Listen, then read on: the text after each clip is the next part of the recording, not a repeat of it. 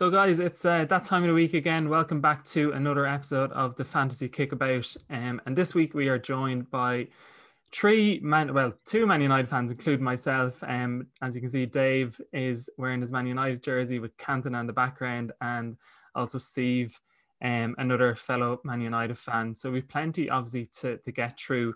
But um, might just start, guys. Grand National um, Masters. Did we watch it during the over the weekend? Did we have any interest in it? Any bets on? Um, might start with you, uh, Dave. Uh, no, uh, in short, no, I didn't. And to be honest with you, when I once I saw um, uh, once I saw Rory take his old man out of it, I uh, I just I was just like, oh no, Rory, just there's another another opportunity gone um, and I, I kind of lost interest. I'll be honest. And uh, with the with the Grand National, I I was delighted to see um, Rachel win. That like I thought that was incredible, but uh, I I hadn't uh, hadn't been tuned in too much. Steve, have you ever hit um, a relative with a golf ball? Um, I've come close. I've come close on one occasion, but um, I might not be as professional as a good old. Were you ever world number one? No, I, I don't think I was close. Um, I watched the Grand National. Um, we just had a bet on in the house. We all just threw a tenner in and picked four horses each. Um, every single one of my horses fell over, so um, it doesn't really show that I have good uh, betting knowledge anyway. Yeah, I actually threw on a bet on. Um, to be honest, I'm not a betting man half the time I don't really even understand certain things or what the odds are. For, but I threw um, money on um, Burrows Saint, and it's purely because I've been watching Prison Break. I never watched it at the time. It obviously was a big thing, so I'm watching now. Obviously Burrows, so I just went with with Burrows Saint and finished uh, fourth, I think. So I had each way, but again. I, I don't know if, if you guys are familiar when you go on to like the, the, the online uh, websites and stuff, and next thing you put in each way, and it has this return, but you actually only get one fifth of it. Um, but my eyes lit up thinking, oh, this is brilliant. I'm going to win like 60, 70 quid, but I won, I'm going to say like 14, 15 quid or something like that. So that just shows how naive I am to betting and the fact that I only bet pretty much once once a year.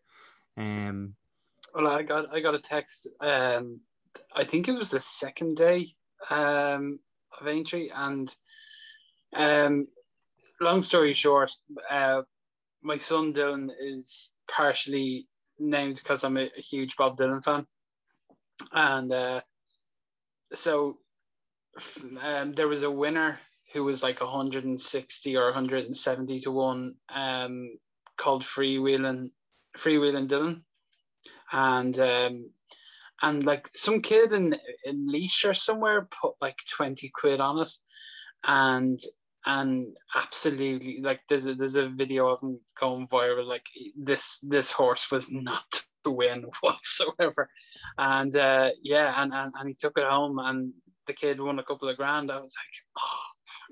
So my my mom texted me the next morning. She was like, "You know what? If you put tenner on," I was like, "Well, didn't know." So could have told me. That's that's, but, uh, the, that's yeah. the thing about betting. You always kind of hear about those big wins, but I don't know how. Yeah, hindsight's wonderful. It's fantastic, isn't it? Hmm. Um,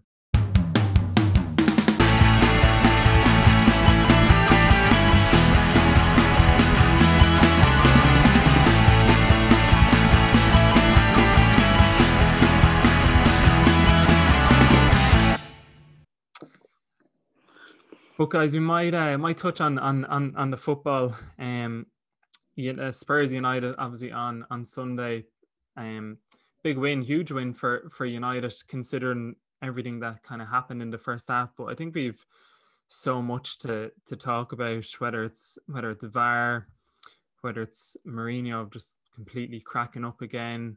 Um, might even try the question whether whether you, you, guys would would feed your kids if they threw themselves to the ground, and um, maybe even a little bit of a chat about around Henderson or De Gea. Again, Pogba's one of the, the, the main talking points after after a game as well. But we might just start with you, Steve. Um, what did you think of Manchester United's overall performance um, on Sunday? Oh, highly commendable. Like we seen them struggle in the first half with just frustrating um, calls from the referee or just goals being ruled out. And I honestly thought coming into the second half of that game that they would let the frustration get the better of them, but they showed a great uh, calm manner going into the second half and took control and just played the ball, didn't let silly challenges, which did creep into the second half as well, get the better of them. And just an incredible performance of a second half. Uh, Dave, anything else to, to add in terms of the United performance? Yeah, well, listen, it's the story of our season. You know, um, for some reason, can never can never get G'd up to to start a game. I, I always talk about the the game against Leeds where we came out of the traps and we were like took the game by the scruff of the neck, and we we never do that. Um, so the first 45 minutes didn't didn't surprise me in the slightest. It was so pedestrian, it was so slow, and like the the situation the, the disallowed goal was really the kind of like a, a catalyst where you know flying into tackles then and Cavani got a ridiculous yellow card for nothing and um, I could see not not Scott wasn't losing his losing his temper, but you could see they were they were frustrated once the goal was disallowed, and then Son scored, you know, within two minutes or three minutes later. Um, so you know, get, getting them in at halftime is important, and as always, like he gets them in at halftime, and and suddenly they come out and they play like you play the way you want them to from the beginning. You know, their passing is crisp. You know, they're they're they're making movements. Like the front three weren't really moving or weren't doing much in in the first half, and and then of course it, you know come out and it's like a different team altogether. Like the second second half performance was probably the best we've seen all season. You know, and Cavani was Cavani was superb. You know, he was exactly what we what we saw from him at the beginning of the season, and you know he deserved his goal. Like the first, the, the disallowed goal was a smash and finish. It was a, it was a great little move by Pogba. Was, his run was timed perfectly. The finish first time was smashed. Like it was a great goal. So I, I felt sorry for him that uh, if he'd come away from the game without a goal but the second one was even better, I thought. So, um, yeah, like it, it, was it was the same old story from United. You know, turn up and uh, not really be at it, and then go a goal behind, and then and then tear teams apart. Yeah, I, and to be honest, as as Steve mentioned, how calm United were after a lot of decisions went went went against them, and obviously we'll we'll come on to the to the VAR decision, McTominay, Son, this low goal, um, but maybe I don't know. Like, of course, as United fans, we'd love to see them start games well, like they've mentioned the the Leeds game. But do we have to give Ole a bit of credit for maybe his half halftime team talks where we do come out and dominate a game or um get the goals obviously that we need to to, to win a game. But I, I tend to agree with with Dave in his um, analysis there that it was probably one of our best half performances of um, of the season, just how we controlled, dominated that that second half. Um, what what was your thoughts, Steve, on the disallowed goal, Cavani's disallowed goal? Obviously, VAR got involved. Um, Son going to the ground, McTominay potentially. I was actually worried that once it went to VAR that he'd actually receive a second. I don't know, can you receive a second yellow in that case? But I thought I was a bit worried that he might have been sent off. What were, what were your thoughts in the kind of the initial moment, Steve, and then obviously the goal scored, celebrations, and then everything chalked off? Yeah, like like any time the ball hits back in net now, you kind of just anticipate uh, the camera going to the big screen in the stadium saying VAR check, and uh, obviously they went to a VAR check now, but it wasn't for offside. It was for kind of a few phases back from when the goal actually occurred. Kind of makes you a bit worried that they will check back for a small fouls or fouls in the lead up to a goal that are a few phases back that they'll be ruling goals out. Um, there was no intent that I'd see from McTominay. Um, it seemed kind of a natural kind of movement from him, and some made mincemeat out, um, as we all seen. Kind of a bit of play from many Spurs players during the game. Brilliant finish. Would have loved it to go stood. Kind of when Cavani first came, that's kind of the kind of goals you were expecting from him, and we, we got one in the second half. Um, yeah, so it's just kind of it's a worry that if this fair decision is something we're going to see week in, week in, week in, week out from uh, the referees and the VAR and fourth official. Dave, thumbs up, thumbs down for keeping VAR or just I don't know, scrapping it, getting rid of it, and uh, Steve has his thumbs down anyway. So. No, Joe, I'm not. I'm not against getting. Uh, I'm not. A, I'm not about getting rid of our. Um, it's it's just it, loads of people are saying it. It's it's clearly the application. So we use it in the Champions League every week. Uh, it's it's used in in Spain and France and Italy and Germany, and no one else seems to have this sort of an issue with it. Uh, certainly not as regularly as we do. Like we're having it in the Premier League three or four games a week. Um, and it was something I was, I guess, I was thinking about uh, when I saw the uh, the West Brom game. That um, and there's been loads of these situations where you know VAR is obviously, you know, the the guys in Stockley Park are choosing to look at certain incidents, like um, Dean's goal there the other day against for, for West Brom, you know, that only became a controversy because VAR chose to look at this, um, look at that incident, uh, look at the look at the offside, you know. So if VAR are getting involved in situations that are not clear and obvious errors, then that's a problem. So VAR has to look and say, and like the offsides, for example, if you're looking at millimeters, if you're looking at the difference between an armpit and the heel of a boot, that's not a that's not a linesman making a mistake. That's not a referee not spotting someone being offside. That's that's looking for a problem and seeing if if there is one there.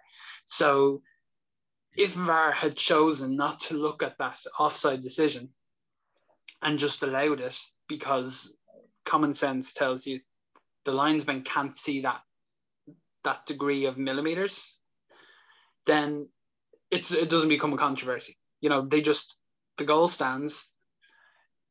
If there's a boot, if there's a a, sh- a whole shoulder, if there's if there's something that a, a linesman should have seen and didn't see, then you can then VAR can step in and have a look at it.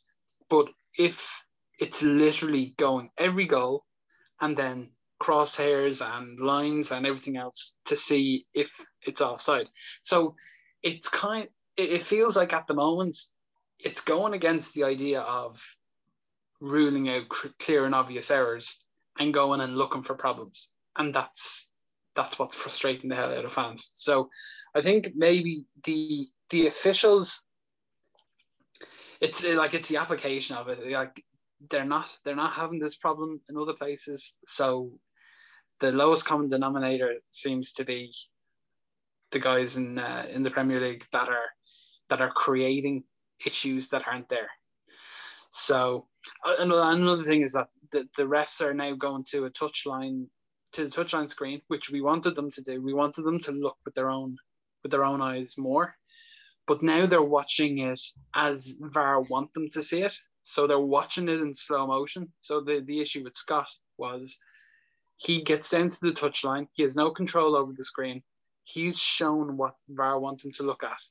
So watching him throw his arm out and the contact being made with, with Son, is going to look terrible. It's going to look worse, and it's going to automatically make a decision. So when I'm sitting there watching the game and I see that Scott's hand makes contact with Son's face, my first reaction was, yeah, that's going to rule out. They're going to rule out. It doesn't matter if it was a natural reaction or a natural movement. It doesn't matter that Son was reaching over and trying to hold him back.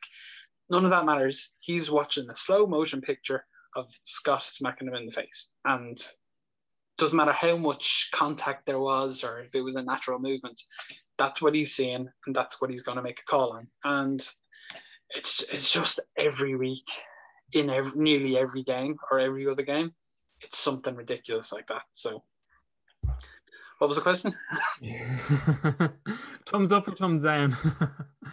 I, I, I still think I still think that this can work if if they look like we're coming to the end of the season, they they have to be able to sit down with with the officials and go, okay, this isn't this isn't working. You know, even we had this issue a couple of weeks back, um, and I know it was a misheard conversation, and it was this thing with Luke Shaw and Harry Maguire, where Luke Shaw thought he heard a referee say to Harry Maguire that he wasn't making a call because it was too controversial, even if it's a misheard conversation, that's that sort of stuff is in people's heads. It's in officials' heads. So there's stuff that needs to be cracked down, but there, it, will cost a fortune to get rid of it. Mm. And at the end of the day, VAR isn't making mistakes. It's not. It's not creating creating stuff that isn't there, but the guys who are operating it are. And yeah, yeah we need to and and just kind of speaking of, of, of the refs, I I do think it's great that we're seeing referees go over to the monitor a lot more now.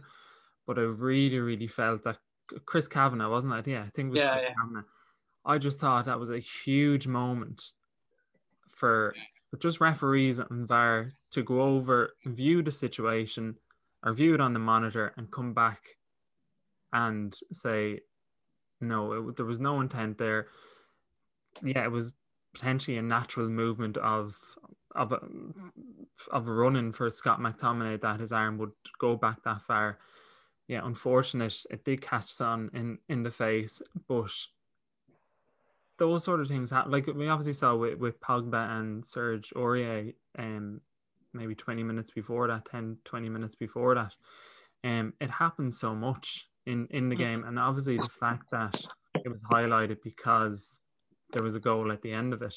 Um, But I just really thought Chris Kavanagh had just a huge opportunity there to, to make the right decision mm. um, and kind of to, to change people's opinions and views on VAR. And obviously he, he he didn't and it became a controversial decision. Thankfully, um, it didn't. Especially cost. with Rashford, like two minutes before that, or two or three minutes before that. Yeah, he got a, he got an arm in the face. Yeah, um, um, and and it was it was clear and it was blatant and it was you know, um, yeah, it's it's it's such an awkward one because, um, I mean, in the context of it, we know that footballers when they they they put out an arm to to to shield the ball. That's that's what they do. And I don't know if Chris Kavanagh took it into context that Scott didn't just stick out his arm to shield the ball. He stuck out his arm because Son put his arm around him or, or, or reached out across his arm to try and to try and slow him down. And his reaction to that was to shield, to put his arm out to shield. Now, the distance then meant it was unfortunate he touched his face, but then the medics came on and all of that, and it was just it took away any sort of sincerity you might have had out of it. Um, to, to to be honest, yeah, obviously you don't like to see players throwing themselves to the ground, and I think we we kind of have to be honest as well that like Bruno Fernandes tends to go down at times a little bit easy as well and calling for free kicks, but that like it doesn't it doesn't annoy me anymore uh, in in a sense that because it happens every game it happens mm. a couple of times every game so if we were to get annoyed by it every every single time we'd just be annoyed throughout the whole the whole game I don't know, would you share that kind of view, Steve, that we just get used to players falling to the ground, whether it's Son, whether it's Bruno fernandes whether it's Mo Salah. Um, like, what's what was your instant reaction in terms of Son? Obviously, what happened didn't deserve any sort of racial abuse online afterwards. Um, but what, what what were your thoughts on on on Son's reaction? Oh, like yeah, it was it was soft, and he did make a bit of a, a show of it. Well, we see it every game from either our own team or the opposition team because they do get the fouls, they do get the calls. Sometimes they don't, and they're just told to get up or let their their teammates or the other team kind of look at them being like, "Yeah, you're not you're not getting that one, pal." Like, not happening today. Like we've seen it from Bruno kind of week in week out that he kind of looks for FL when there's little to no contact, but he gets them sometimes, and you kind of get lucky in that way. It's part and parcel of the game now.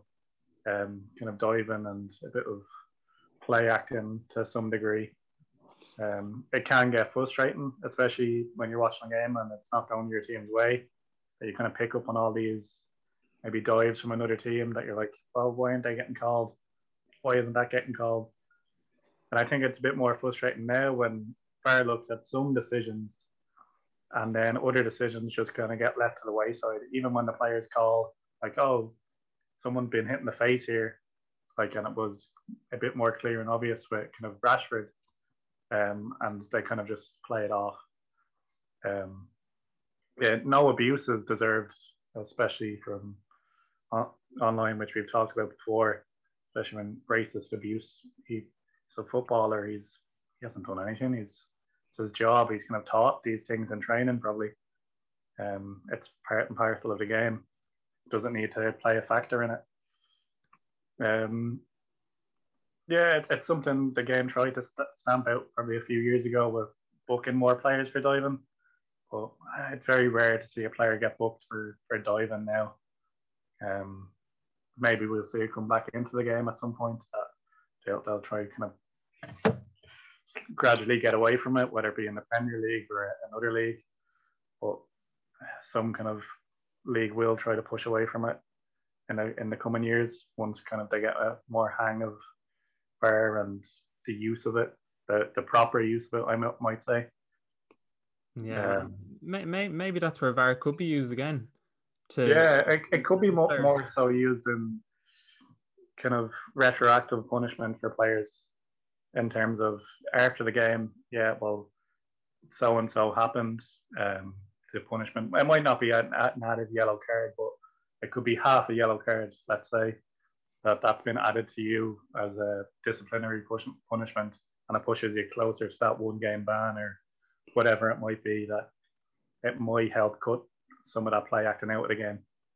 Yeah. Um, speaking of, of of discipline, um, it's something that's usually questioned with with Paul Pogba.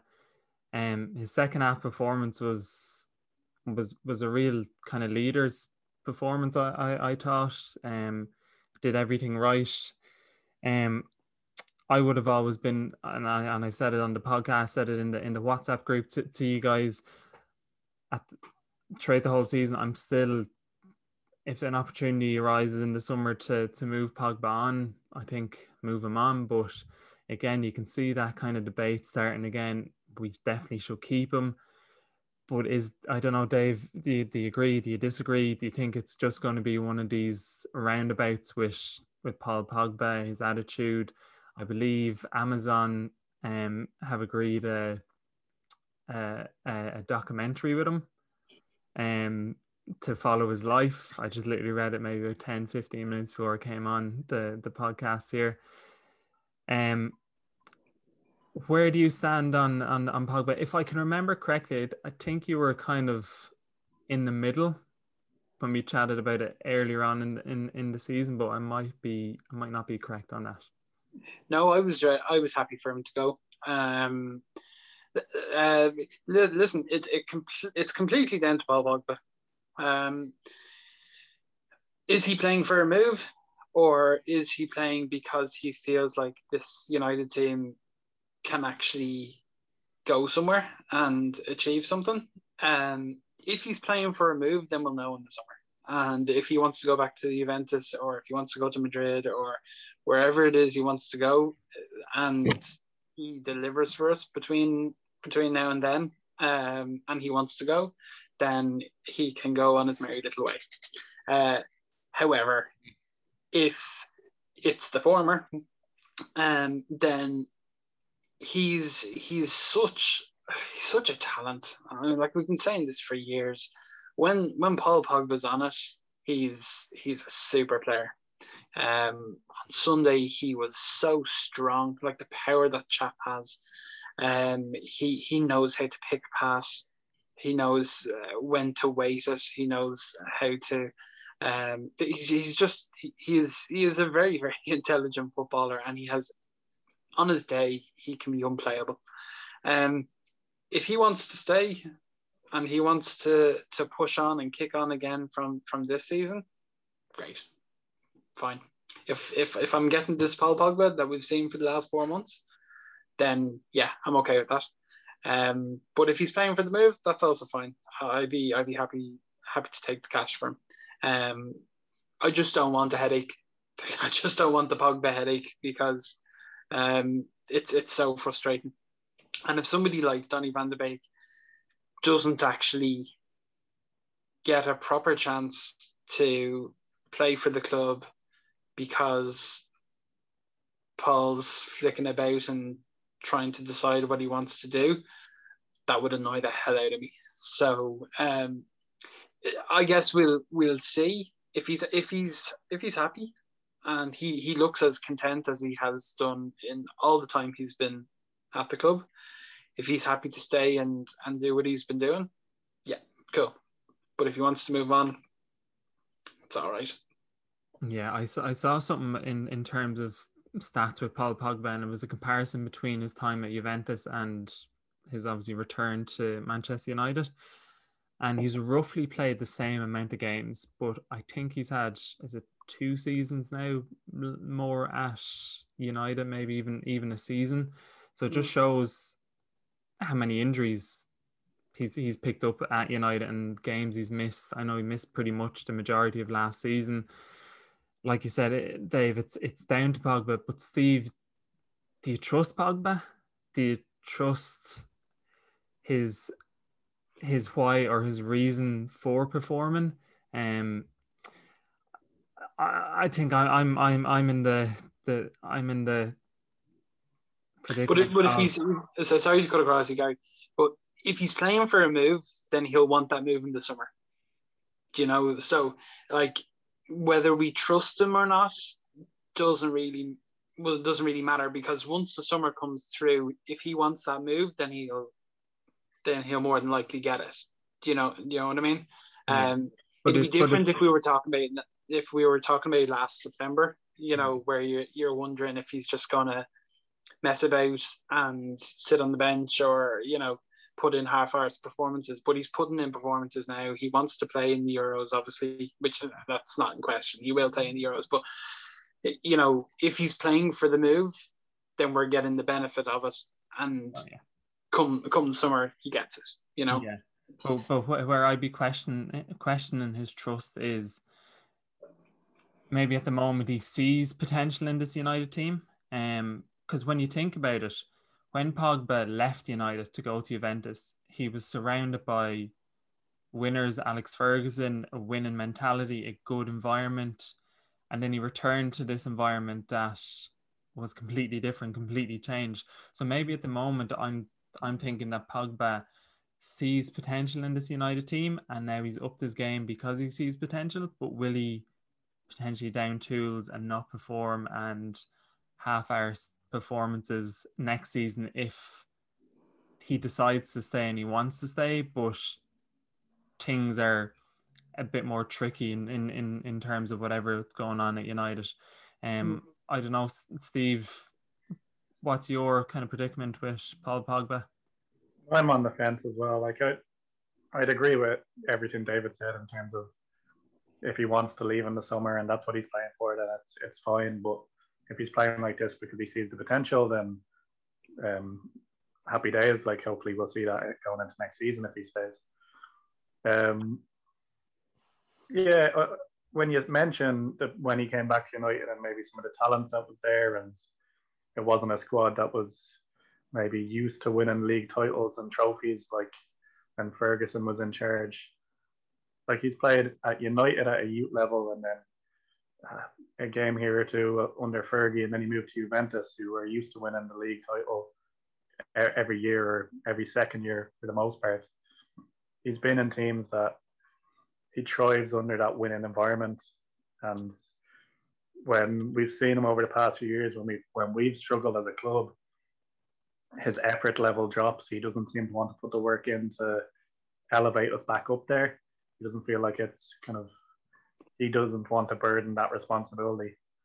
And I think a lot of United fans might see that in terms of when Bruno came in, Bruno was happy to fight for the ball, fight for the win, unhappy if he's taken off in the 89th minute of the game. Not something you often would see with Pogba at all. Um, kind of happy to go off, happy to sit on the bench. Doesn't really complain about it, but he isn't arsed. Um, in one aspect of it. But now that he sees these other talented players come in, he thinks, oh, maybe we can go somewhere. Like, I can, my brilliant passing skills and IQ on the ball, people are going to receive that now. Like, players like Cavani and Bruno around them are going to benefit from that. That he feels like the players around him might live up to his own ability now. So he feels like putting in the, the work and pulling off these incredible passes because he knows an incredible player is going to be at, the end of it. I think he might have been frustrated at times putting balls into the box or trying to pull off these fancy passes because he was used to very talented players around him because they'd be able to read the game and know where the ball's going to end up. They'd be on the end of an incredible pass.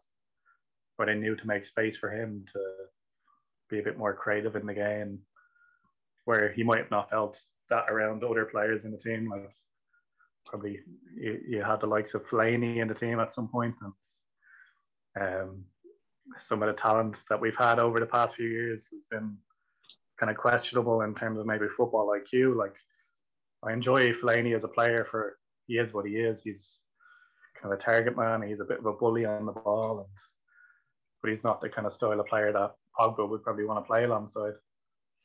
So now that he sees an improvement team, team that's finished back in the top four, we, we were in the top half of the table. We were in first for the first half of the season, and now we've sat in second or third for the majority of the second half that he sees that maybe we can push on and uh, push for a title and maybe push for the Europa League this season as well. Yeah, and I was going to try like, do, do you think maybe Paul Pogba tries to or wants to carry the the weight of the world on his shoulders, but at times can't really deal with that pressure, and that's why he underperforms. And then when you have someone like Bruno Fernandes coming in and taking that, we'll say, limelight or spotlight or responsibility off him, we're seeing a better Pogba. We're seeing maybe a more relaxed Pogba, um, one that's more of a I'd, I'd say he's been more of a team player this season than since he's come back, obviously, in, into the team than he's ever been a team player before with, with United. And obviously, Steve mentioned that he had some quality players and he had a great, obviously, relationship with um, with Zlatan, and he was, I think, the two of them combined for for a lot of goals in, in that season with with Zlatan at the club. Um, what way would you look at that, Dave? When obviously Bruno comes in, have you seen a shift in Pogba's mentality that he goes like he, he thinks maybe okay, I don't have to carry this team, or do you think that's been a burden why he hasn't performed? Um, it's a good point. Um, I, I probably have never thought about it that way. I mean, I guess Bruno lo- loves. I don't want to say loves the limelight, but he's he's willing to take the pressure. He's willing to. He wants the ball all the time. He's ready to to take take control. And um, you know, listen, he.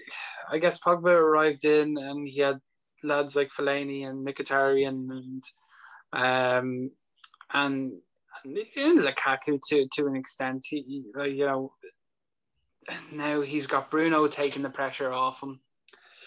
Um, he's got somebody like Cavani in front of him. Um, I mean, I know we talked about it in the group during the week, but if Cavani was to leave, which I expect he will, and he was replaced with somebody like Harry Kane, I mean, that, that's the sort of that's the sort of quality that I'm sure Paul Pogba wants to play with. Like he's going away to play with France and he's playing with Mbappe, you know, and uh, it, top players like that like to play with top players, you know. So um, now that doesn't excuse just not bothering his arse like he has at times, you know. People had argued with me before because he frustrated me when you know, he doesn't track a man or he loses his man at a corner or he doesn't win the ball in the air. And that was the case for a long time. And he's six foot one and a bit. He's built like a brick house. You know, all these things where, you know, trying to find his position and all that sort of nonsense. A player like that can can play can play anywhere. He should be able to play at left back in fairness if if required, you know. Um, but no, it, it, seems like his attitude has changed, and maybe that's because there isn't as much pressure on him. Maybe it's because the you know the goals are coming from Rashford, they're coming from Bruno, they're coming from Greenwood, um, they're coming from a, a lot of other places now. That um, Cavani obviously as well.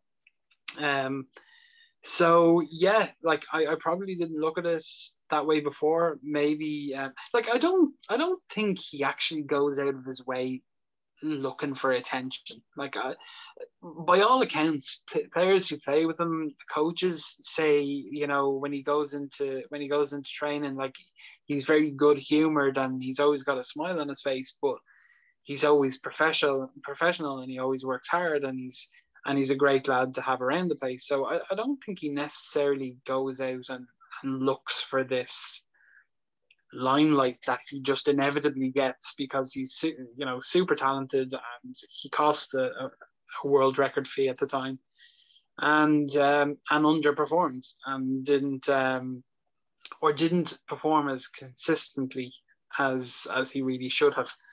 Um, so listen, I mean, I'm willing to enjoy it for what it is right now. Um, I'm delighted to see him performing like he did. And even when he was injured a couple of weeks ago, we saw that there were games that he would unlock, you know, where he would find a winner when when we couldn't. You know, the, the game against Fulham actually strikes me that his goal against against Fulham was one of those games where it felt like he was, you know, Bruno wasn't on it that night. I think he scored the equalizer, but he wasn't really on it, and he was frustrated. and And there were games when Bruno was going to be like that, or there's going to be games where Bruno's going to be closed down an awful lot of the time. And and Pogba is in this when you don't have when he's in the form he's in at the minute. So listen, I'd be delighted if if he was content with this, and and maybe it is a thing that the pressure that he was under um, was too much and didn't he didn't really enjoy being under it and he didn't really enjoy the pressure that came with it and didn't enjoy the whole thing with he probably had a decent relationship with Mourinho but he he came into the crossfire at times as well so and he might be looking at the Serie A table and sees that Juventus are doing worse than we are I, I don't know I don't know. You'd have to ask him. I don't know, but it's um, yeah, maybe just the increase in quality and consistency is is helping him as much as anybody else. Yeah, I had to have a quick Google there, um, just to check Pogba's height. I think you mentioned six one, and I was like, well, I'm five eleven. Pogba is definitely a good, good few inches high, taller. So it's he's, six three. Six three. All right. Okay. Yeah. Um, because I remember I was listening to something during the week, and, and Rio Ferdinand said he went to the to the game on Sunday, and he forgot. He said he bumped into Paul Pogba, but he forgot what a what a beast of a man he is, just in terms of of his of his presence. Um, we might move. Know it's funny I mentioned that. Uh, uh, I, I, it's funny that I've said it because I was watching the the two minute silence at the beginning of the game, um, on Sunday, and I couldn't believe the, the height difference between him and Cavani. I just I thought Cavani was a really tall guy, but he's, he's not really. Well, he's about the same height as you, but I just he was standing beside Pogba, and I was like, "Jeez, there's a there's a bit of a difference." um, we might just look at the other side of that game, and obviously Spurs. Mourinho seems to be cracking up, Steve. Um, coming out with his with his obviously his comments or his response to to Ole's comments about Son and if that was his son, he wouldn't be feeding him. And then Mourinho's response saying, "Well, thank God, Son's father is a greater man than than Ole." Um, do you think it's just coming to the end with Mourinho at, we'll say, big clubs? Yeah, it's we've seen him bounce around a few clubs over the past few seasons, and there's been times where he hasn't been manager, and everybody would love to see Mourinho do well in terms of how fun it was to watch him do interviews and how fun the Premier League was having him in charge of that Chelsea team the first time around. Because you'd be tuning in, you'd be like, what did what did he say this week? What what rant did he go on or comments that he made? What was he doing on the touchline? It was it was a show. But it was a show that kind of ran its course um, and just doesn't work in the current environment. It's especially when your team's not performing well. Like he takes a lot of the spotlight, and even that interaction with with Solskjaer is it was just odd. Like it didn't seem to have any great context to anything. Like it was just a baffling war of not even a war of war, words between the two. It was just yeah, you'd kind of you'd question me, you'd question Ole a bit as well in terms of what led to him making that comment anyway. Um, but I, I don't think he, he's a right fit for Spurs anyway. Um, because he needs a bit more money to spend to make his own team. And Spurs are into a team who tend to spend a lot of cash at transfer windows. So it's not a team you can change quite quickly in two or three years. You're not going to bring in much talent, especially with them moving into that new stadium. It's a lot of money's gone gone in that direction for them. And the worry for them would be their position in the table. Um, obviously, they want Champions League football. They need the money coming in so they can actually keep some of the talent they have um, by bringing in other talent to play with them because everyone's going to question Kane, stay or go. Like, do you want to win a trophy while you're in your prime, or are you going to play out all your days at, at Spurs? Because I don't think you're going to win anything while you're there. Um, but where would Mourinho go if he leaves, or is if they part ways? Because his track record over the past few seasons isn't great. Like people probably mention PSG if they don't win the Champions League, we'll probably look for a new manager because yeah, you'll get the sack no matter what happens. If they reach the final and lose, yeah, you're out of here. But Mourinho's not going to change that for them. He's not going to bring stability stability to the club at all. I don't think he brings that to any club he's at.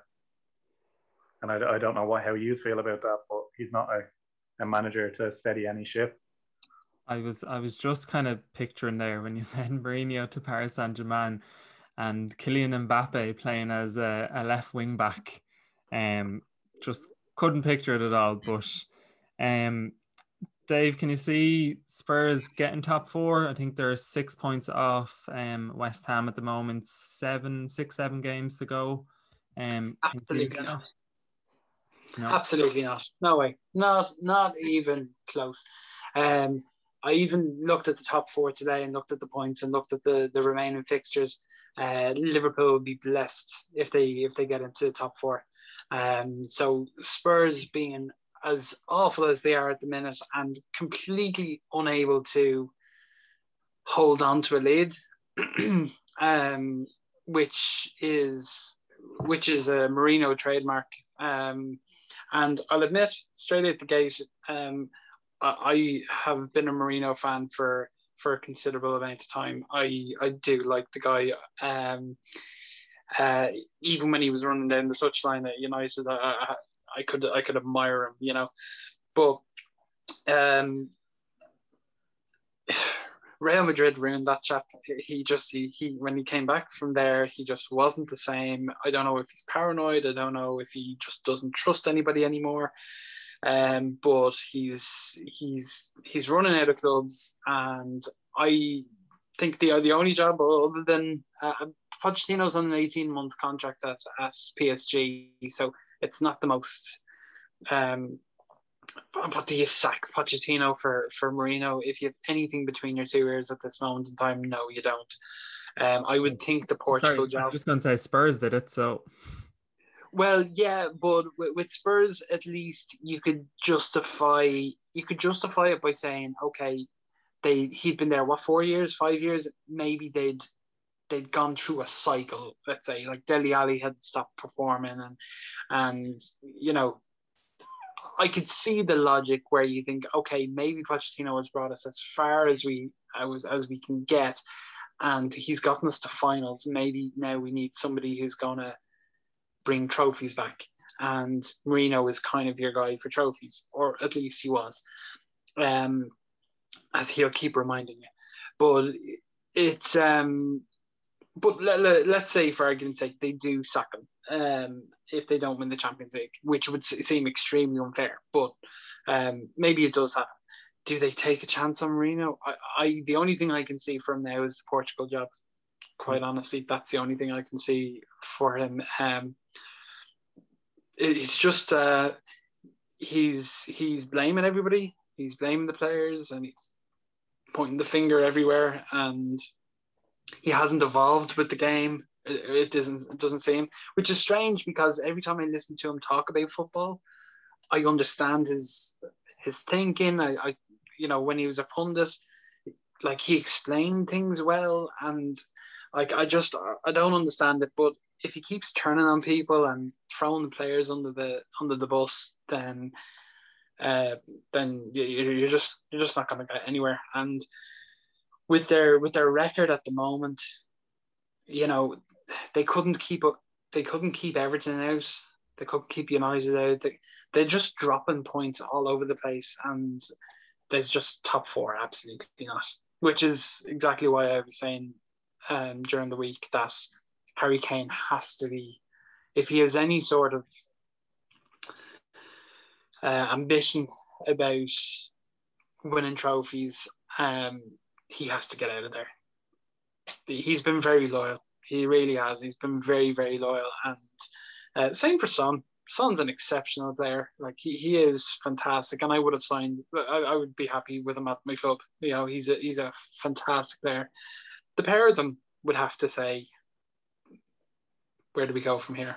Because if you keep Mourinho, then it, you know you're you've got a little bit more of the same, and if you don't, then you're starting off another cycle of another manager and another philosophy and another plan. And the years of, of their career are, are going are going slowly but surely and uh, I don't know how old Son is I think he's a bit younger than Kane but mm. Kane Kane is reaching his prime and he needs to be making decisions yeah um I suppose like sometimes uh, just my opinion on on on Kane I can I can almost see him staying at Spurs. I know there's been obviously reports um, this week saying that if they don't get Champions League, he will look to to move on. But again, whether that's true or not, as a United fan, I can picture him in a United jersey more so than than a lot of other clubs, um, which which would would be great. But also, I look at Harry Kane and sometimes I tried, I nearly compare him to an Alan Shearer. Yeah, Alan Shearer, of course, he obviously won the, the league with Blackburn, but he stayed loyal to his beloved Newcastle, became the all time leading goal scorer in the Premier League. Obviously, true goals with um, obviously Blackburn, um, Southampton, and obviously majority of them with, with Newcastle. So I, I don't know, would Kane see that as an ambition. Of course, winning trophies would be fantastic, but if he was to stay at Spurs, Mourinho would, would leave, someone else would come in with more attacking, creative style of football and get them again, maybe potentially challenging for trophies. Um, also the potential of trying to become the, the all-time leading goal scorer in the Premier League, and by doing it in a Spurs shirt, maybe that's his his drive. Maybe that's his motivation. And I suppose who are we really to to to question that if, if that's what, what what he wants? And at the end of the day, Mourinho could pull off a masterclass. Is it this weekend against City in the League Cup or the weekend after? But I'm just saying, I, mm. I, think we've thrown this question out in the podcast before. If, like, for me, obviously, I'm not a Spurs fan, but if Spurs obviously were to win the the League Cup and finish fourth, I think that's a fantastic season for Spurs. But I also think it's a good season for Spurs if they win a League Cup and finish whatever sixth, seventh. I, I think that's a good season considering. Um, I don't know whether you, whether you, you'd agree, Steve, or, or, or not. Yeah, like I think, um, I say I think, but my brother is a Spurs fan, and he'd be happy. Get him to, on the podcast. He'd be happy to win a trophy under Mourinho. Like Spurs fans in, in general, I think we're happy to see any silverware coming in the door because how long they've gone without for the most part.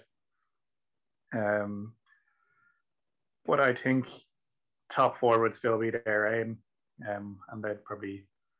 I know from talking with him, he'd he'd kind of expect a top four finish, especially under Mourinho. Like that's why he's kind of there. But then for himself, he'd prefer a top four finish over uh, the the League Cup, um, which I don't know if every Spurs fan is going to say the same. I know uh, you have Spurs fans in your house, don't you? Uh, or no, is it Arsenal? Chelsea. Chelsea. Chelsea. Yeah. Rivals. Family rivals, I suppose. Um, but yeah, it, it's a good season. If they were to get that cup and finish fourth somehow, like they have two games in the next coming days, and if they win both, they kind of give them a good good shot at the a top four finish. But they need to win those games back to back to be in with a shout. And I think it's against Everton and then Southampton, if I'm correct. Yeah, double double game week for for Kane and Son in, in fancy football. Um, but they need like if they drop points in either of those games, I think I think it's going to be all over for a top four finish. Like it's going to be a struggle because like West Ham, Leicester, even Liverpool on that chase, and Chelsea up there, I, are, are it's going to be hard to push ahead of them in terms of a points total in the next six to eight games.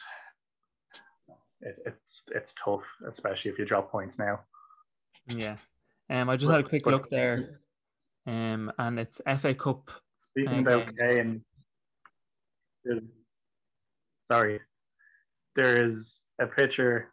I'll have to find it of me and Gary from about nine years ago, outside um, a Spurs and New York Red Bulls match where we met Harry Kane. I hadn't got a clue who he was at the time. He didn't even play. He was a, a U team player who, who came out and uh, we got his signature um, I have a signature on a flag at home. That he was he was really polite and everything. That's the first interaction, or and he knew it was of Harry Kane. It's like, who was that guy? And they're like, oh, that was Harry Kane. And you're like, okay, that's that's nice. Don't know who he is. Hopefully he's good one day. Have a signature. I remember that actually, Stephen, and we were outside and there was obviously a gang of us waiting for it was Spurs Red Bull friendly game. We said there was only probably about 20 of us waiting around for all the players.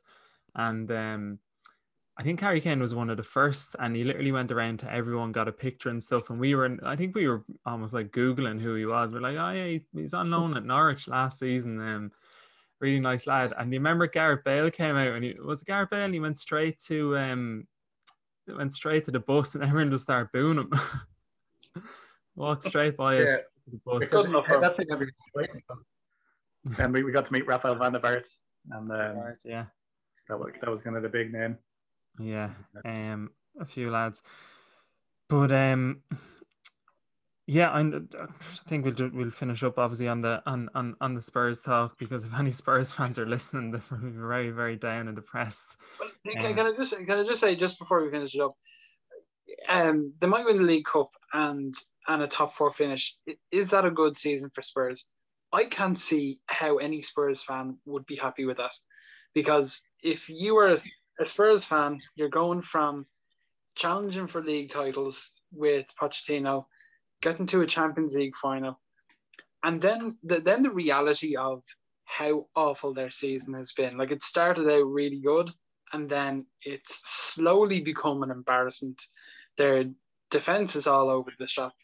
Uh, they've got Bale, who they've spent a fortune in wages on, who's got something like eight goals in seven months, and and they've got their manager slating some of the players and and, and the, the League Cup, okay, yes, it would be a trophy, and yes, they'd be happy with it. But would they sit back at the end of it and say, "Yeah, I'm happy with this season"? I can't. I can't picture that they would. I think they'd be saying, "Can we get rid of Mourinho? Can we, like, or do, do we get rid of Mourinho? Do is Kane going to stay? Is Son going to stay? Is uh, like I, I can't. I sorry to the Spurs fans listening. I, I would be I would be miserable. I just I wouldn't be seeing a, a a real silver lining other than the League Cup. And let's be fair, you know they're going into a game against City where they can't get a win to to save their life. And as for top four, West Ham are in smashing form um, we, we can kind of assume that United and City are going to be make up two of the top four. So are they in, in anywhere near good enough form to challenge Chelsea or West Ham? I don't see it. Not not in, not in the next six games or seven games. I, I don't see it. Yeah. Um, Steve, I was going to say maybe we'll try get your brother on the, the podcast as a as a Spurs fan the the week of or maybe even the week after the uh, the League Cup final just to, to get his perspective um on it. it might Depending on the results. Yeah, well, dep- I think yeah, depend. I think depends if it goes one way or the other. I think it'll still be interesting to hear from a Spurs fan because the the, the point that you made, Dave, was that if you were a Spurs fan, if they won the League Cup and finished outside top four, you wouldn't be particularly happy. So um, it would be interesting. So maybe ask him if he's if he wants to jump on some uh, some even Steve. Um, we might.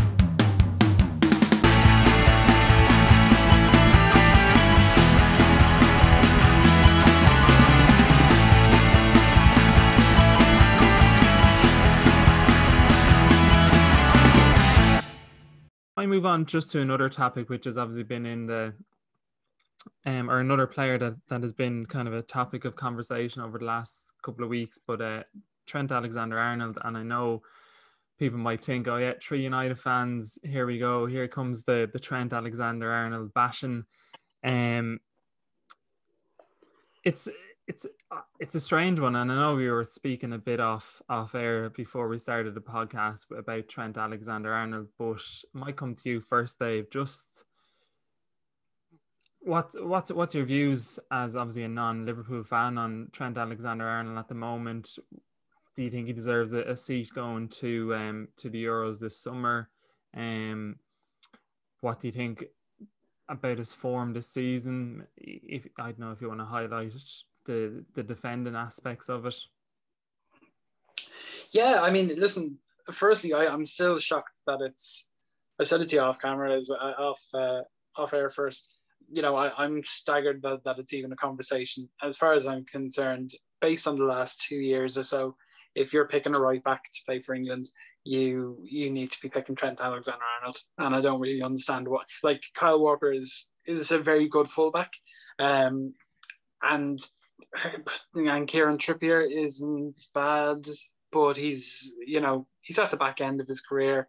Um he's in his thirties, he's hanging out in um in Italy you know, Trent has been the the on form fullback for the last couple of years. His distribution is phenomenal.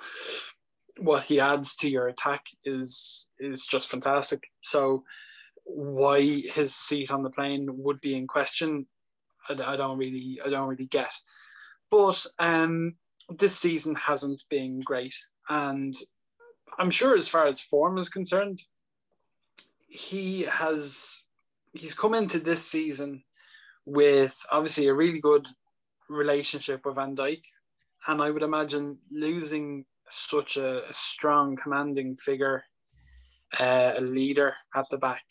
Um, bear in mind, he's what, 22? Is he 21, 22 yeah, years old? So. You know, you, you lose somebody, you lose that voice beside you, and uh, and I'm sure it's had an effect. Um, and you know, listen, it's it's unfortunate, not for for us as United fans, but it's it's unfortunate that you know they've they've had a lot of rotated injuries, and you're he doesn't really know who he's going to be playing with from week to week, and um, and it's you know it is it's it's unfortunate for him. It's unfortunate for his development. They also played at a very very high level for for two for two seasons, so a dip in form was was due at some stage. You know, we we remember with Glee as United fans the game where he lost the ball 38 times.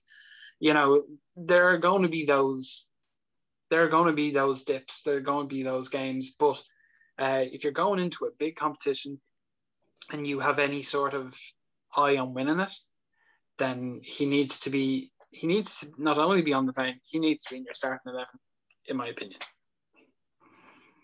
Yeah, and to be honest, I, I agree. I think he has to definitely go. Um, but I can I can also see why um there might be some rotations just based on again who who they're playing against. Um, but um, Steve, when when you look at Trent Alexander Arnold, and obviously Dave mentioned that the high intensity of, of Liverpool over the last couple of seasons, but we I almost feel like he's been kind of highlighter. He's been the one that's picked out out of everyone because that whole Liverpool team, including Salah, including Mane, have been underperforming. Maybe Jota is the the exception to the to, to the rule this season, but they've all underperformed. And again, Dave mentioned if you're missing your key centre back, your partner, that's Virgil van Dijk, you're probably not going to perform to the best of your ability because maybe there has been cases again. I obviously wouldn't have watched too many Liverpool games, but maybe Van Dijk was always there to to cover Trent Alexander Arnold getting up and down the, the the pitch. So he had that reassurance that if he did go forward, that he had someone capable of um covering him, looking out for him, um, and that obviously is impacting in, impacting Liverpool. What's your thoughts um, on on Trent and everything that that's been made about him? It seems like he, in the media, to some degree, has been made as a scapegoat on the Liverpool team this season, which is kind of odd. Like he, I've watched him all, nearly every week, and yeah, they are performing poorly as a team. Like overall, like everyone knows that, but he's being picked out on like he's going forward, and there's been games where he's put 20 plus crosses into the box, and nobody's been on the end of them or they've missed their mark. But he's getting, he's still getting into those good attacking positions where he has the ball, um, and he's producing those crosses. Maybe nobody's getting on the end of them, but nobody's in form. Like those connections between him and Salah or him and Mane or Firmino or whoever it might be isn't there. Like but it's not there between anyone on the field at the moment for Liverpool. It's very um, very mismatched um, pairings in centre midfield or whether it be in centre defence. Like you don't know who's going to start, you don't know who's going to be fit, and from going from a season where you had Van Dijk behind you, who you're probably quite confident he's one of the best centre backs in the world at the moment. Um, he's got my back. He has a high IQ in terms of uh, on the defensive side anyway. When we're talking about Van Dijk, so he, gives the ability for uh, Trent to push up the field a bit more and play that style. and Trent's probably playing the exact same style of football, but he doesn't have that solid defender behind him to to rely on to move in behind them when somebody's coming down the wing when he's maybe too far up the field and kind of getting caught out in that aspect. But to criticize him so often, like the media has done, seems quite unfair for a player of his age who's still, you'd say, his game, even though he's probably one of the best right backs in the world. And I know coming from a United fan, you don't like to give Liverpool players such a, but he's up there that it, w- it was bound to happen that he's going to make mistakes, but it's just all coming in this one season where the entire Liverpool team are making mistakes, and it could just be down to they were so used to playing that same eleven, knowing where each other is. Like they played pure. They knew I put this ball down the right wing. Salah's going to get onto the end of it. Could do it with their eyes closed at points. They knew oh, Trent's on the ball, the ball's coming into the box. They, they knew where each other's going to be. And this season, I think it's been a real struggle for them. Um, and you probably look at the people probably compare him to his uh, counterpart on the other side of the pitch, who is probably a better like the defensive side of things. Um, doesn't get caught out as much, but it's kind of just why would you pick on just that one player so often when it's a poor squad performance in, in overall? Yeah, and sorry, I'm I'm I'm, I'm getting lost for thoughts here. Just, no, no, one other thing is that Gary Neville made a point um, when they were discussing it on Monday Night Football that you know if you are the opening game against Croatia, you know, he's going to have Ivan Perisic then then the left hand side running at him, and and that's that's a fine point to make. But they're in a group with Scotland, the Czech, and the Czech Republic. So, are they? Are you telling me that you, you don't trust Trent Alexander Trent Alexander Arnold to play against Scotland or the Czech Republic? Okay, there might be a, a concern for Croatia, but one, is it that much of a concern? And two, if you just put Kyle Walker in for that game um, against Croatia on the opener and then play Trent for the other two games, you know, obviously you're going to want someone like Trent whipping, whipping in balls to uh, to beat Croatia and the, and the Czech Republic. And I don't believe for a second he's that much of a liability. Um, on on the on the back end to to justify him not being there. I mean, I, I don't um, I don't know how many you, you might tell me how many fullbacks they, they they they bring along with them, but with all respect to Kieran Trippier, and he had an excellent World Cup last time around. Do you really need him? Like at this point, like I like I like him, but do, do you really? Is there really a need? Hmm. You know.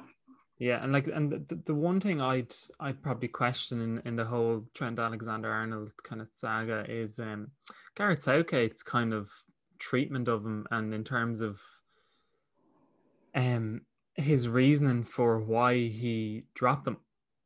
It wasn't a case of that. Like he could have easily, I think, come out and said, "Do you know what? Again, he's had two very intense um seasons." Where leaving him out to rest him. Um, he's had a lot of game time for Liverpool, but he pretty much said he was he's been shit. Um, which I kind of found a little bit surprising by by Southgate. And that I want to see that quote, Gary. and um, obviously that kind of fueled the fire for the the media then to to jump on top of it, and then um, I think we all kind of agree it's been probably blown completely out of proportion. Um, but I suppose that's Southgate's thinking. Like he's always been the manager that said he will only pick pick players in form or based on form. Um, and again, you, Kieran Trippier, for example, sure he's been suspended, hasn't he, for the last 10, 11 weeks for his betting situation over in uh, in Madrid. Um, so he hasn't exactly been been been playing. Um, yeah, no, it's it's it's a weird one, but I, uh, Jadon Sancho in the squad because I know he's been talked about and he's been out for like a month or Yeah. or, or more. Like yeah, he he I, th- I think he might even struggle to to get into the squad based on what Southgate thinks and what what what is kind of logic behind making decisions decisions are. Hmm. Um, but it'll be, it would, like I think that obviously that that England squad is a very talented one, and I wouldn't fancy being the the manager or coach to try pick a or trim it down to to 20, 23 man squad. But um, Mm. I'm sure that's a that's a debate for um for another day.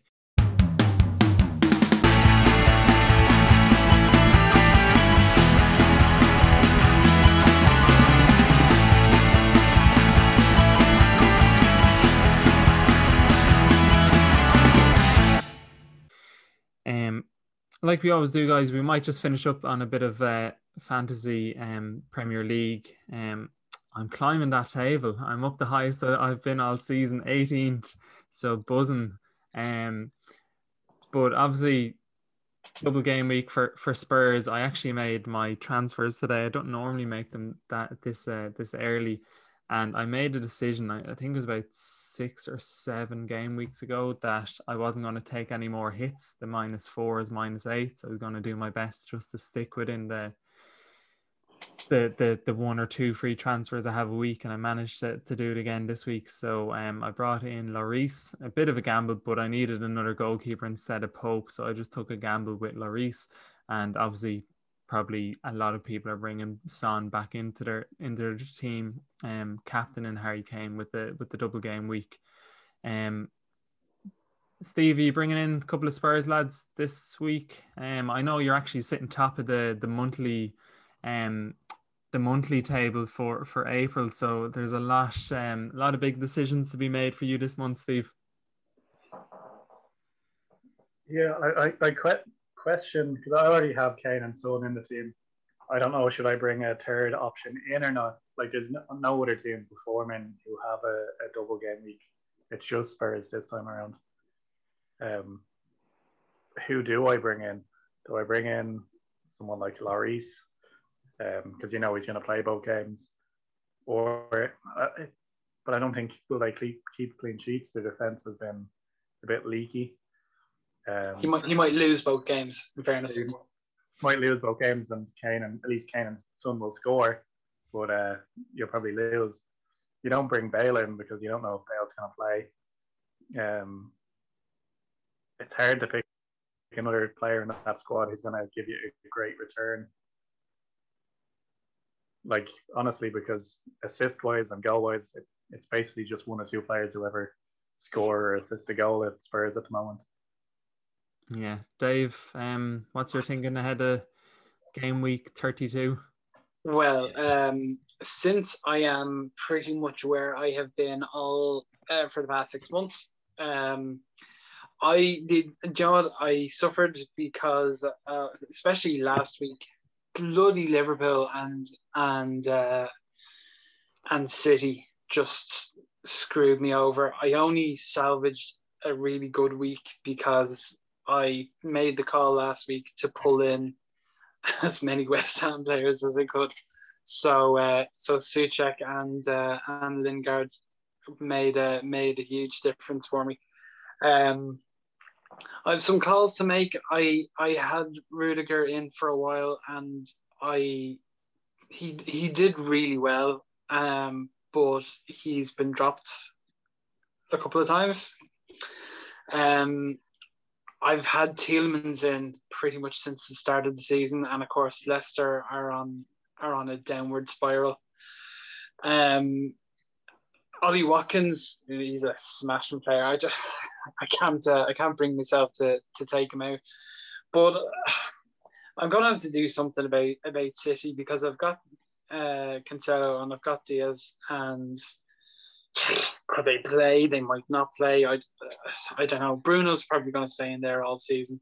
I've I've had Richarlison in for a while as well because he's one of those one of those players who tends to go under the radar quite a bit. But um, I don't know. I, I got rid of Matt Doherty last week. I got rid of Antonio, uh, Michail Antonio. Don't know if he's going to play again for the rest of the season. I think he's in. Um, yeah, and um, I've got Martinez still in goal. So um, some of those lads are, are but the, the, the defense needs needs looking at. Um, because I'm I'm on the same page as you at this at this point of the season. What's the point in in taking a hit on points? So, um, yeah, if if I can if I can remain remain in touching distance with Donica, I'll be happy. uh, two lads are in a league of their own there. Um, mm. I was going to say, anyone else have uh, Stuart Dallas 17 points sitting on their bench? I did. Um, devastating because Gundogan came on for I think was it 23 minutes. Um, classic pep roulette. So um, Dallas didn't. Le- Leeds is a roulette in its own in its in itself as well because these guys could could turn up and absolutely smash a team five or six nil, or they they could get danced on. You know, it, it's a real, it's a real. Oh, Bielsa roulette as well.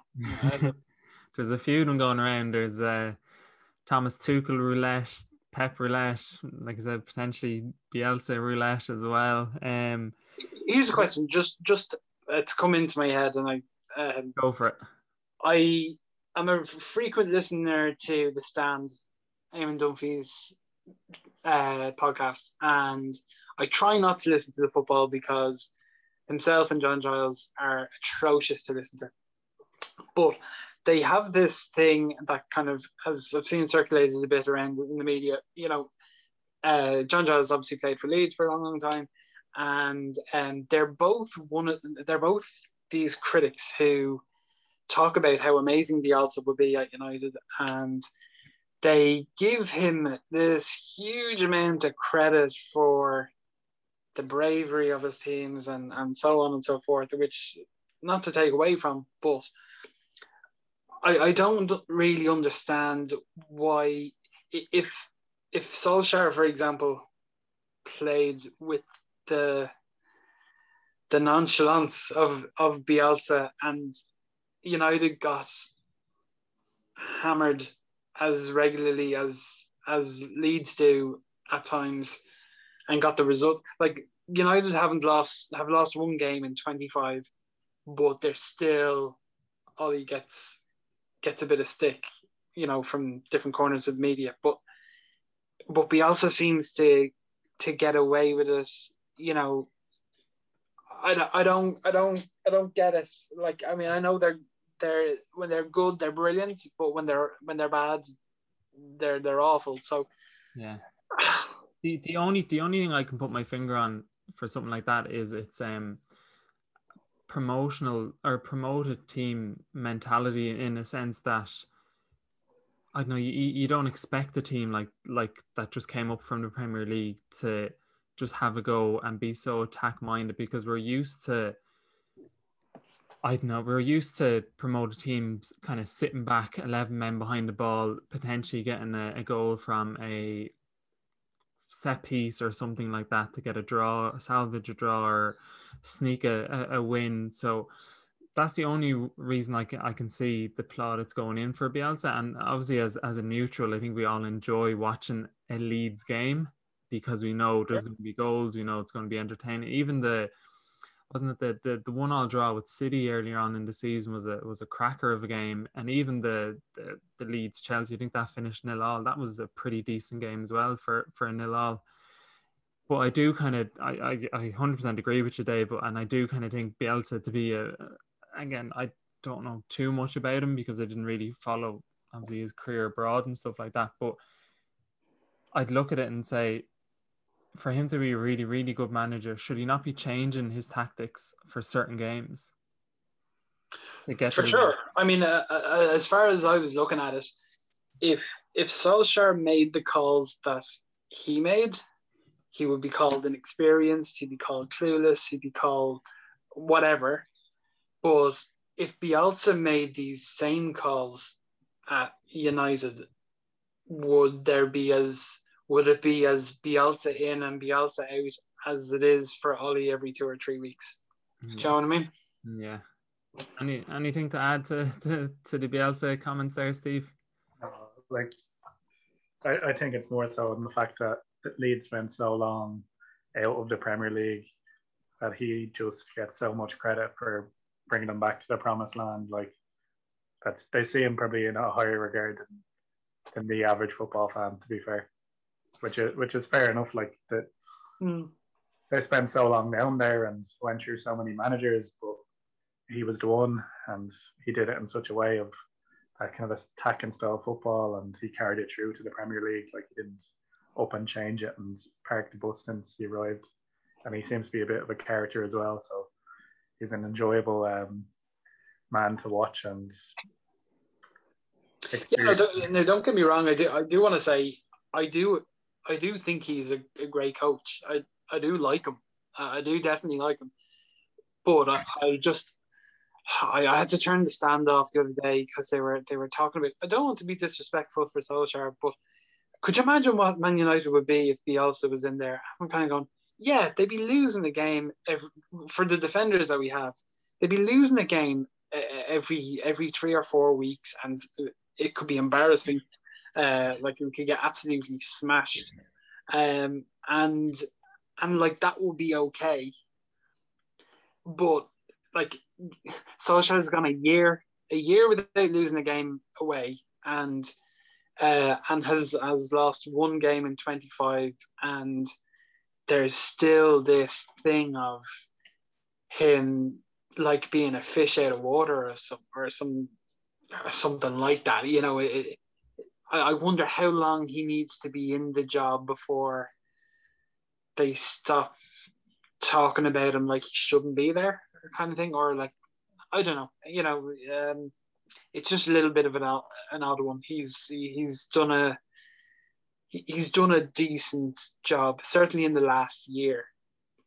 So um, yeah, I, I just at the end of the day, I just had to turn it off. I was listening to a Leeds fan, and I didn't know Eamon Dunphy's a Liverpool fan, like a die-hard Liverpool fan.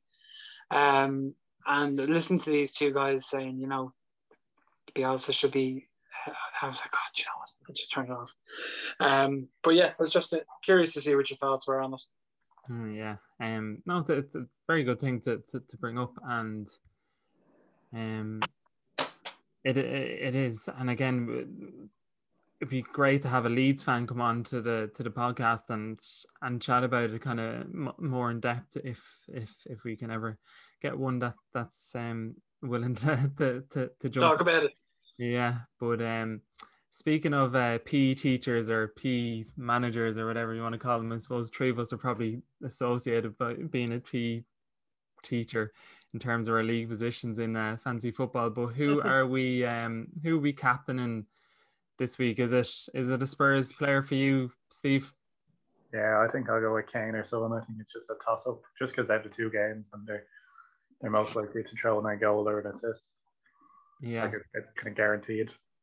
Yeah. Um. Same with you, Dave. Are you going differential? you know, I, I, I, don't have a Spurs player in my squad. Um, no more Son, no. No, I got rid of Son. Um, he, he just went off the boil for a while, and it just it just wasn't working. Uh, so I, I took him out. Um, to be honest with you, I I have I've, I've stuck with Bruno pretty much last six months. Um, I would be tempted to to switch it to Lingard. The, the chap is on fire at the moment.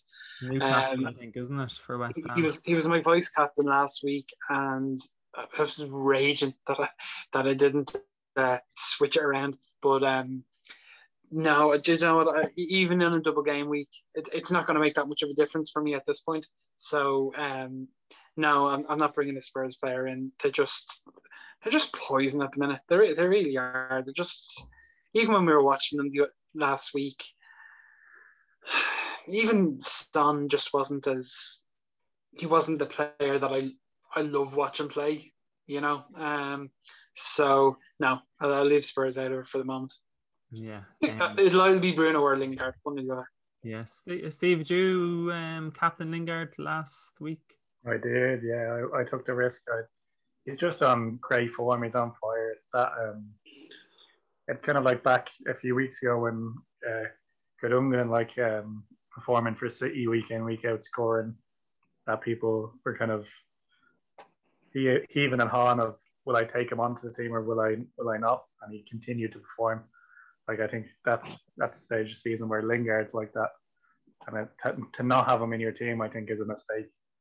And um, yeah, I just thought it was a perfect opportunity. I thought West Ham's are, are gonna probably smash in a few, which they did in the end, and Lingard was involved, so it, it worked out. And it is tempting, rather than a Spurs player, for it to be the likes of Lingard again because of his form is just incredible. Like Bruno's dropped a bit of his form recently in terms of points returns and fancy football, but um, yeah, Lingard's a good. He's kind, of, he's kind of at the moment. He's like the pass before the assist type thing. Yeah. It'll be and just speaking of, of of Lingard and kind of even I suppose just even it's kind of coming up to that time of the year where team of the season is is announced. Um, and I know obviously we did a podcast um earlier in our kind of series on on team of the season halfway through the season and Son and Kane both made it. So it'd just be interesting when we come around to it again whether the, the two of those players make it. But just out of curiosity, it'd be interesting to see whether Jesse, like personally, I don't think he should be in a team of the season, but you never know the way people kind of just see the last couple of weeks and will throw Je- a Jesse Lingard into their team the season based off of 9, 10, 11 games or whatever that he's um that he's played. Um, but we might uh, wrap it up there for for this week, lads. Um, pleasure as always to, to have you on, have the chats. I know um, we did focus a lot on the United Spurs game, but there was just so many talking point, points from it for for for both clubs. But um, thanks for for jumping on, lads, and we um we look forward to having you on again at some stage in the future. So um, enjoy the United game tomorrow night. Yeah, pleasure as always, guys. Good to talk to you. Take care. Take it easy, lads.